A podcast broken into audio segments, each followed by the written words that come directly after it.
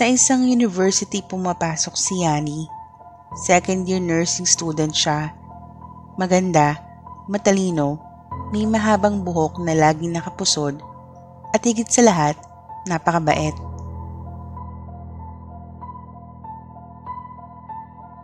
Nasa gazebo siya noon habang nagre-review sa exam namin sa Philo. May lumapit sa kanyang isang estudyante. Ibang course. Hindi ko nasasabihin kung ano. Miss, ngayon lang ako nakakita ng kasing ganda mo. Malumanay na sabi ng lalaki. Ngumiti naman si Yani at nagpasalamat. Bilang palakaibigan naman talaga siya. Sakto naman na kailangan niya ng umakyat dahil magsisimula na yung klase namin.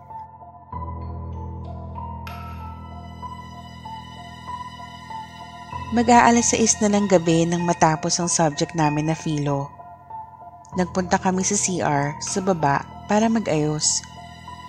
Paglabas namin, nagulat na lang si Yani nang nakita niya yung lalaki kanina sa may gazebo na nakatayo malapit sa CR. Wala naman itong ginagawang masama. Hindi naman to lumapit. Kaya naisip niya na siguro ay may hinaantay din ito.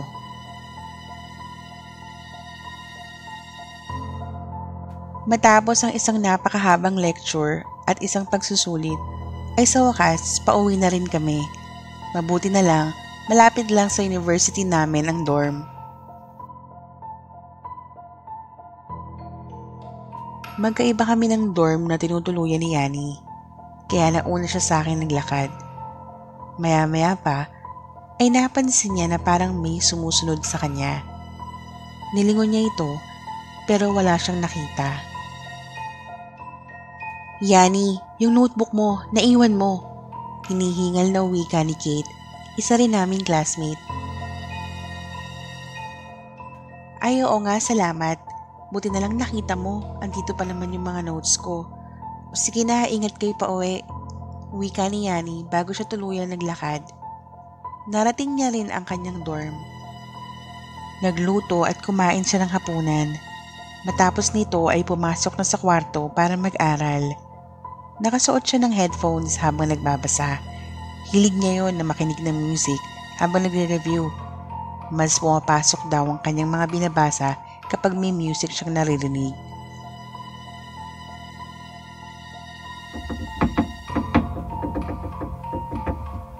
Dahil nga nakasuot ng headphones, ay hindi niya naririnig ang pagkalabog ng bintana.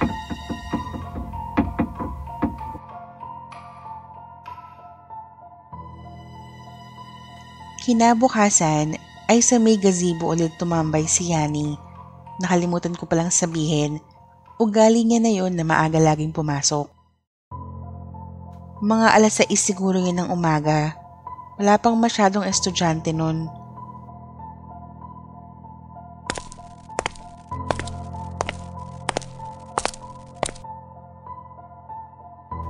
Umupo malapit sa kanya yung lalaki. Hindi naman niya yun pinansin dahil abala siya sa kanyang pagsusulat. Araw-araw ganun ang eksena. Hindi naman niya to binigyan ng mali siya dahil public place naman at tambayan talaga ang gazebo.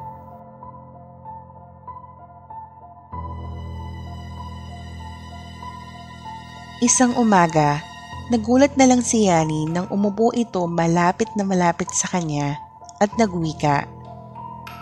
Sino ba namang hindi gaganahang mabuhay kung kasing ganda mo ang aking nakikita sa umaga? Salamat. Naaasiwang umusog si Yani palayo sa lalaki. Ano yung sinusulat mo? Nagkunwari siyang walang naririnig. Pero ang totoo, medyo kinakabahan na rin siya. Umusog ulit ang lalaki palapit sa kanya.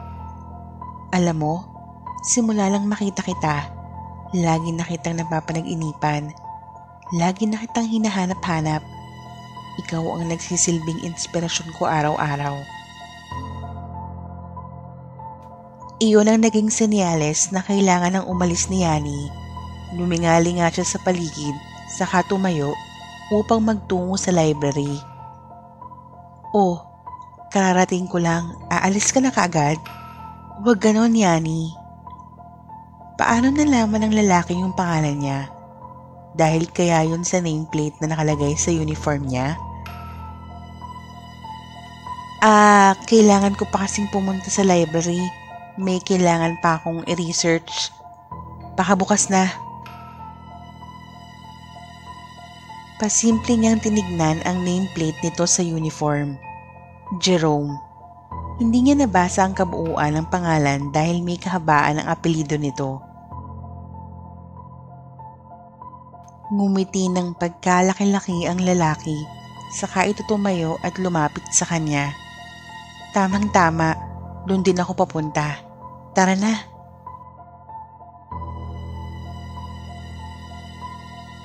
Wala na siyang nagawa. Hindi siya nakaisip ng ibang alibay since nasabi niya na yung library. Ayaw naman niyang gumawa ng eksena dahil wala naman itong ginawa maliban sa medyo creepy ang kanyang mga sinasabi.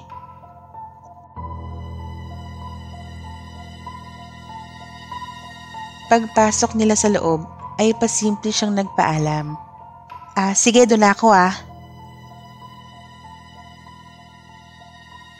Hindi naman sumunod yung lalaki kaya medyo nakahinga na siya ng maluwag. Kumuha siya ng libro at umupo sa pinakadulong upuan. Hindi na niya nakita pa yung lalaki. Baka naasar na yon dahil sa ginawa niya kanina.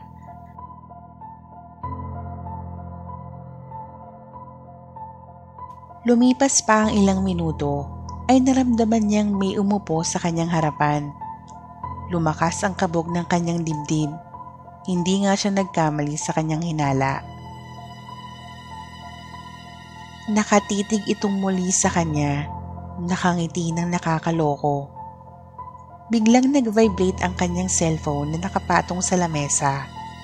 Sa wakas, nagkaroon siya ng pagkakataong umalis. Iniligpit niya ang kanyang mga gamit, chinek out yung libro, saka dali-daling lumabas ng library. Nagkulong siya sa classroom namin sa may second floor. Nilak din niya yung pinto sa takot na sundan siya ng lalaki.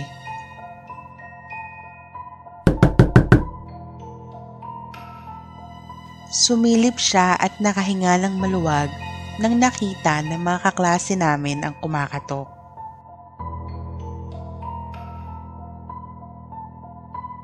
Kinuwento sa amin ni Yani yung nangyari kanina tungkol dun sa stalker niyang lalaki. Kaya tuwing break time ay hindi namin siya hinahayaan mag-isa. Hindi na rin siya pumapasok ng sobrang aga.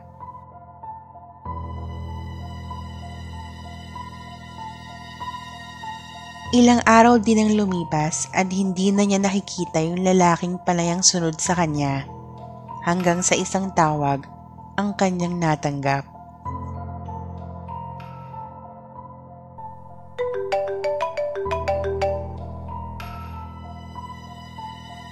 Huwag kang ganyan, Yani. Bakit ka nang iiwan? Bakit ka lumalayo? Wala naman akong ginagawang masama sa'yo. Bakit mo ko sinasaktan? Tumigil ka na sa kahibangan mo! Sabay baba ng kanyang cellphone.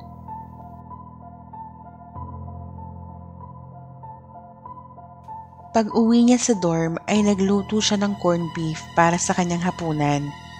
Habang naghihiwa ay pakiramdam niya may nakatingin sa kanya. Tinawag niya yung isa niyang kasama pero nasa kwartong mga ito.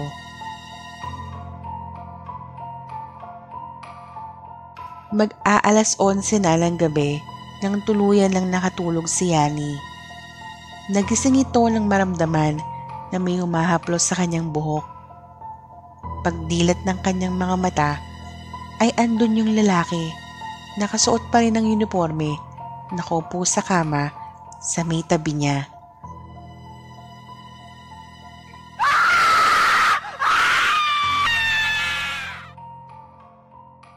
Nagsisigaw siya kaya nagising yung mga tao sa bahay. Ngunit walang lalaki sa loob. Hinalap nila at ginalugad ang buong paligid. Sa sobrang pag-iisip niya, ay napapalag-inipan na niya ito. Pinainom siya ng tubig at pinakalma. Doon siya natulog sa tabi ng kanyang kaibigan.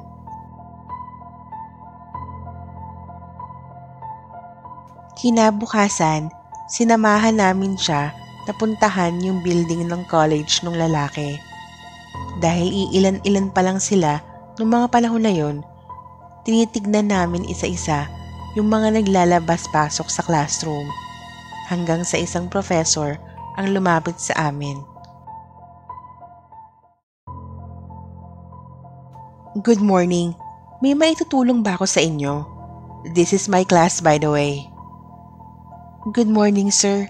May gusto lang po kasi akong i-report. May estudyante po kayong sunod ng sunod sa akin. Kagabi, sigurado ako siya yung pumasok sa kwarto ko. Natatakot na po ako sa ginagawa niya.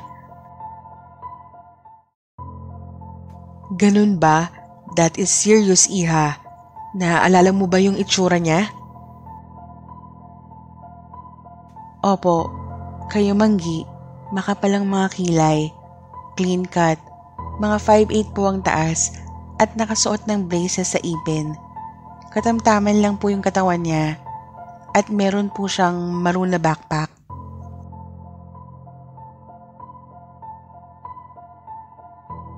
Animoy na tulala ang guro sa narinig. Tumingin ito kay Yani at nagtanong, Alam mo ba kung anong pangalan niya, Iha? Ah, hindi ko po matandaan eh. Jericho? James? John? Basta letter J po.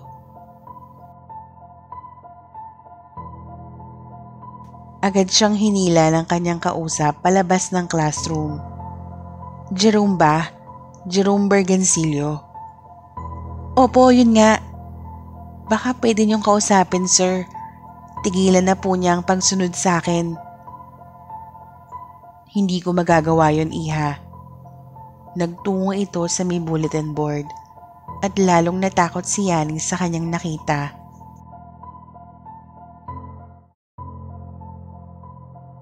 In loving memory of Jerome Bergansillo, may you rest in peace, brother. Isang litrato ng lalaki na nakasuot ng uniforme, suot ang maroon na backpack at may hawak itong trophy. Limang taon na ang nakakaraan nang kuhanin niya ang sarili niyang buhay. Mag-aalas 6 ng umaga yon sa may gazebo malapit sa library. Maaga lagi yun pumapasok, matalino at magaling maglaro ng ping-pong si Jerome. Pero niloko siya ng babaeng pinakamamahal niya. Nabuntis ng ibang lalaki at sumama sa iba. Hindi niya kinayang sakit Medyo kahawig mo nga si Yani eh. Vice President ng Student Council at madalas sumasali sa mga beauty pageant inter-school. Kaya siguro kanya minumulto at hinahabol. Akala niya ikaw yung dati niyang kasintahan. Gusto ko sanang sumabat at sabihin sa professor na hindi lang niya kahawig kundi kapangalan pa niya. Tuluyan nang hindi nakaimik si Yani hanggang makauwi kami. Mga ilang linggo din na natiling tahimik si Yani. Hindi na bumalik ang dati niyang sigla pagtapos nun. Bigla na lang siyang hindi pumasok at nagpakita. Pinuntahan namin sa dorm pero umalis na raw sabi ng may-ari. Umuwi na raw ng probinsya. Tuwing mapapadaan ako sa gazebo na yun, hindi ko makalimutan yung tungkol kay Yani at dun sa stalker niyang kaluluwa na si Jerome. Kamusta na kaya si Yani? Minumulto pa rin kaya siya?